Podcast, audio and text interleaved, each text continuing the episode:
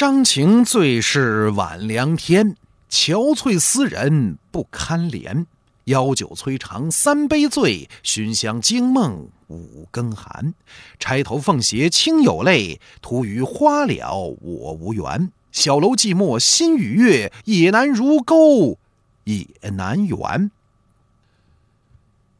张成啊，天天的上山，帮着自己的哥哥张讷讷砍柴。那么这一天呢，张讷、张成兄弟俩哎，跟着村子里的其他人一起上山砍柴。啊，因为人多，所以呢，大伙就商量了，说咱们往里走走，哎，就是往这个山的深处走走，这样呢，能多砍点柴或者多卖点钱呗，是吧？哎，于是呢，大伙啊就继续的往里走。一边走一边闲聊，不知不觉可就误入大山深处了。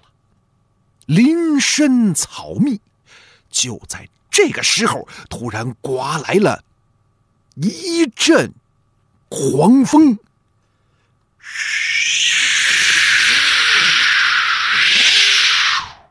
腥气扑鼻呀！只听一声大吼：“嗷！”从林中跳出一只斑斓猛虎。这猛虎身高五尺，是身长过丈，铜铃大的眼睛，血盆大的嘴，露出白森森的獠牙，把大伙吓得腿一软，扑通全趴地下了。快去请打虎英雄武松！老虎一听，还生气了。什么？当年我祖宗就是被武松打死的，还扒皮抽筋、虎骨入药。现在你们还来这套？哈！当下是怒吼一声，真是虎啸山林，万物惊啊！这老虎呢，抬眼一看，呵，所有的人都吓倒了，除了一个小孩还站在当地。这孩子是谁？正是张成，他呢年龄最小，哪见过这玩意儿啊？吓得已经迈不开腿了。这老虎直奔张成，可就过去了。张讷这时候呢，本来也趴在地下，可扭头一看，自己的弟弟不在身边，大着胆子。一抬头，Oh my God！这老虎已经扑向了弟弟张成。张讷这时候也不知道害怕了，拎着砍柴的斧头可就冲了上去。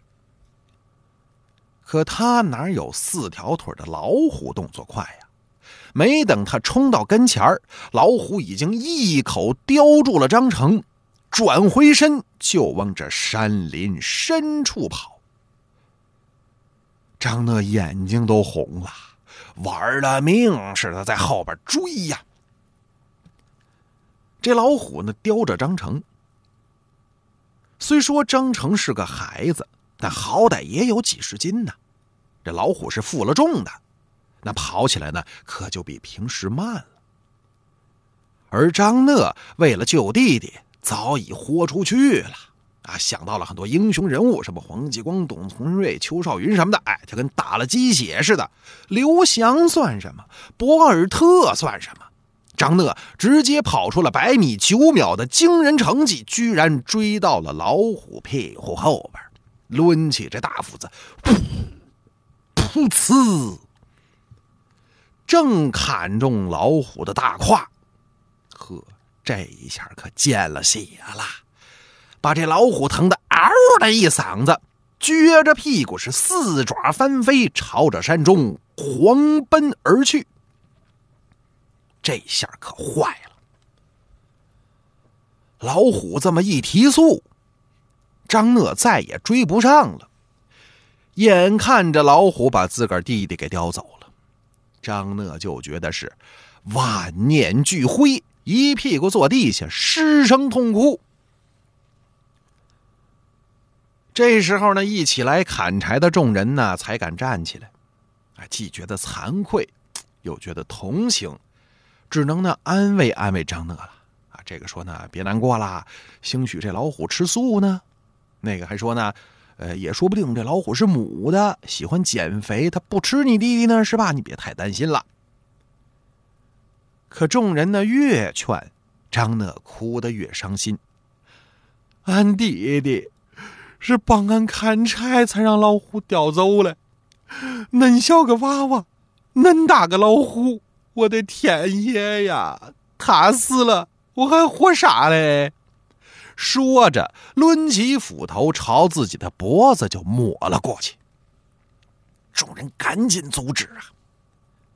但张讷呢，是真心想寻死，多大力气！这斧头已经砍入肉中一寸多。您想这脖子能有多粗？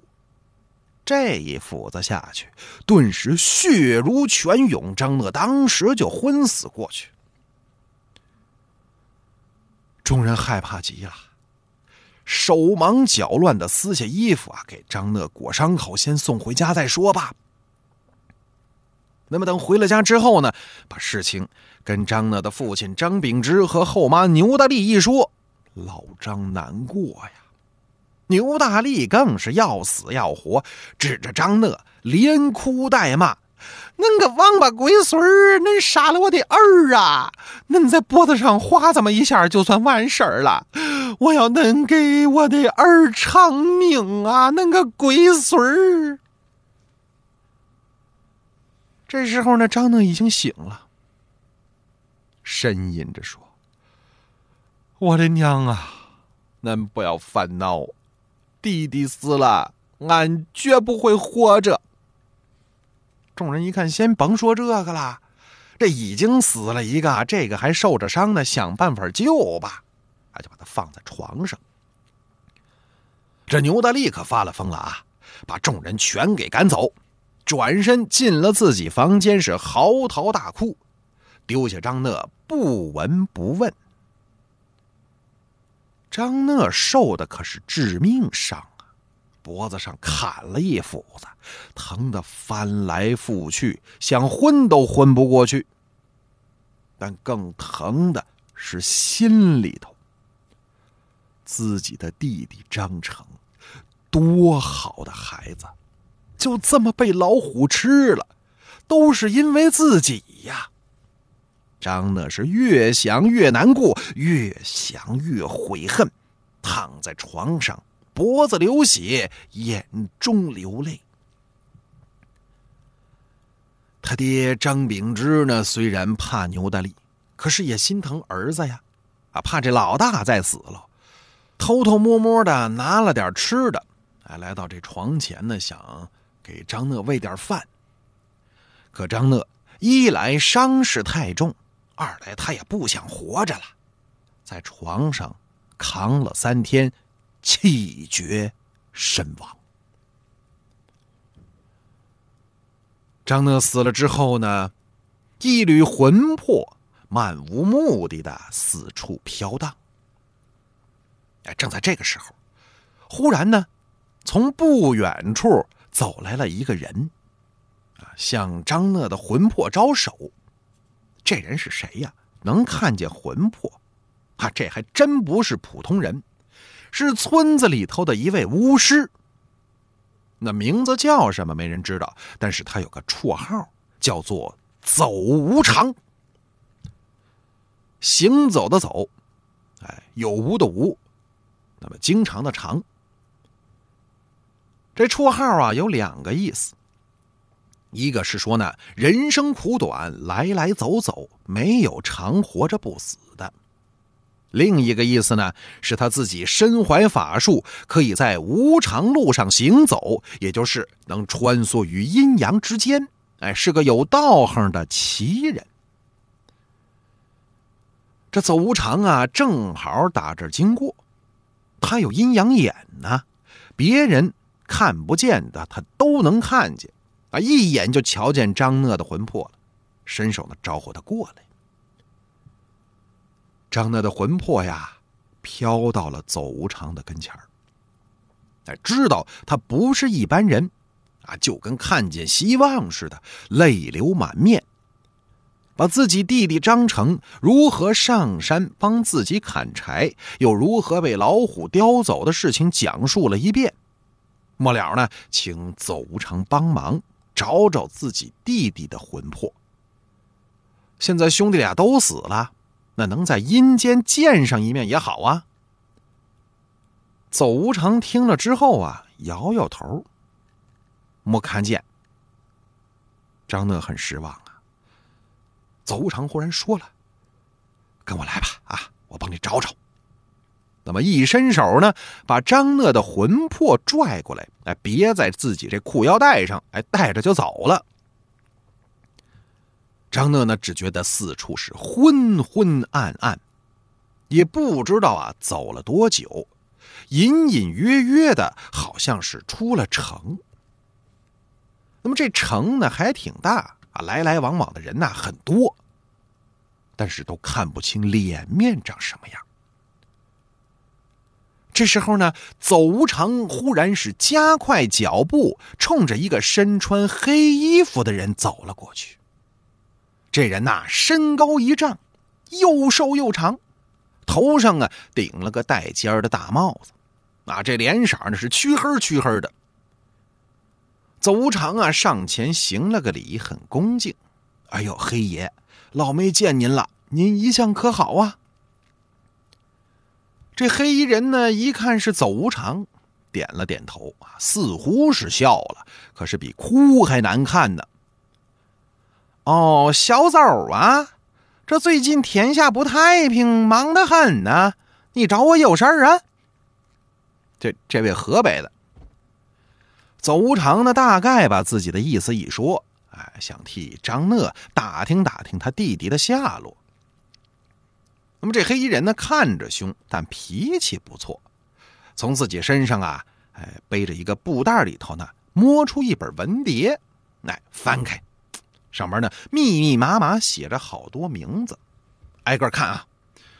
小邹啊，这上边一百多人，就是没有姓张的。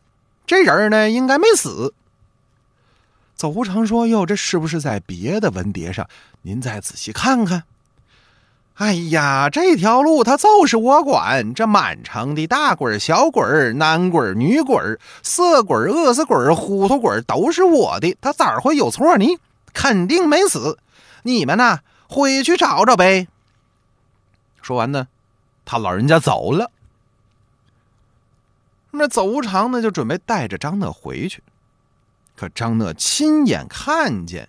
那大老虎把自己弟弟叼走了，说什么都不信张成没死，一定啊要走无常带着他继续寻找。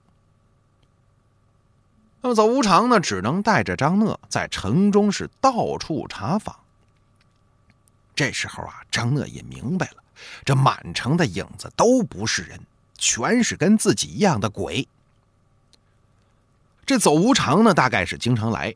哎，一路上啊，遇到不少熟人，不是熟鬼，啊，有的呢还是老相识。跟他们打听打听吧，可没有谁知道张成的下落。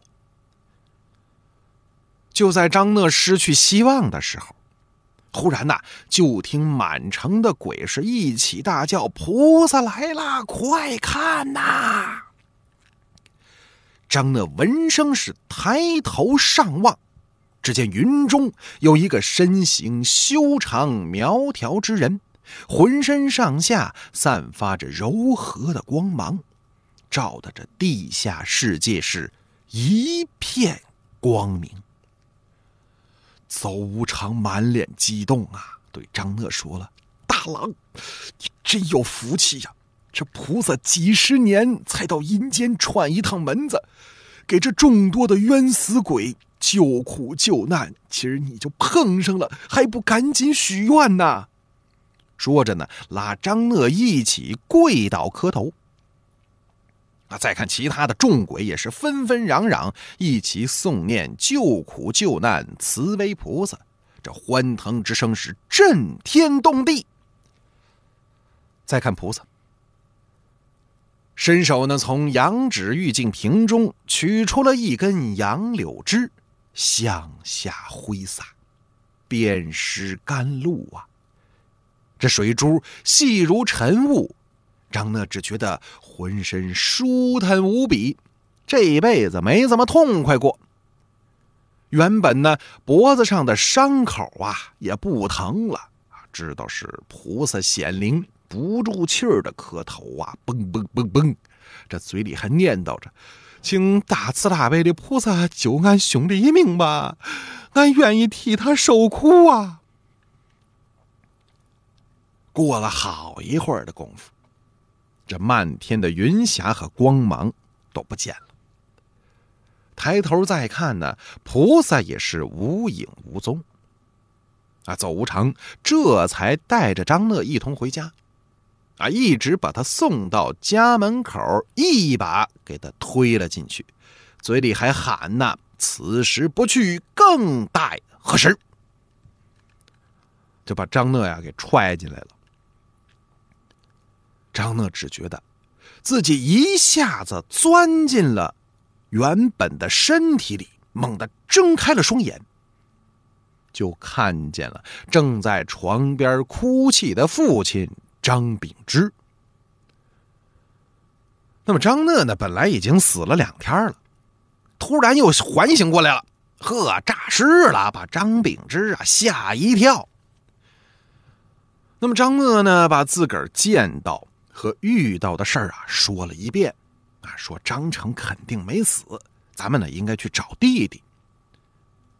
可这时候他的后妈啊就是牛大力牛夯，看见张讷活了，又开始骂上了啊说他本来就没死啊编了这么一套骗人的鬼话，说那要告诉官府，哎说这个张讷是妖言惑众。张那是满肚子的委屈，无法申辩呢。摸摸自己的脖子，真神了啊！伤口已经全好了。当下呢，支撑着从床上爬起来，叩拜了父亲：“爹呀，俺现在就去找俺兄弟，这天涯海角俺都去。如果寻不回俺弟，这一辈子俺也不回来了。”张秉之呢，一来拦不住儿子，二来也不敢留啊。牛大力在那闹腾呢，父子二人只能是抱头痛哭。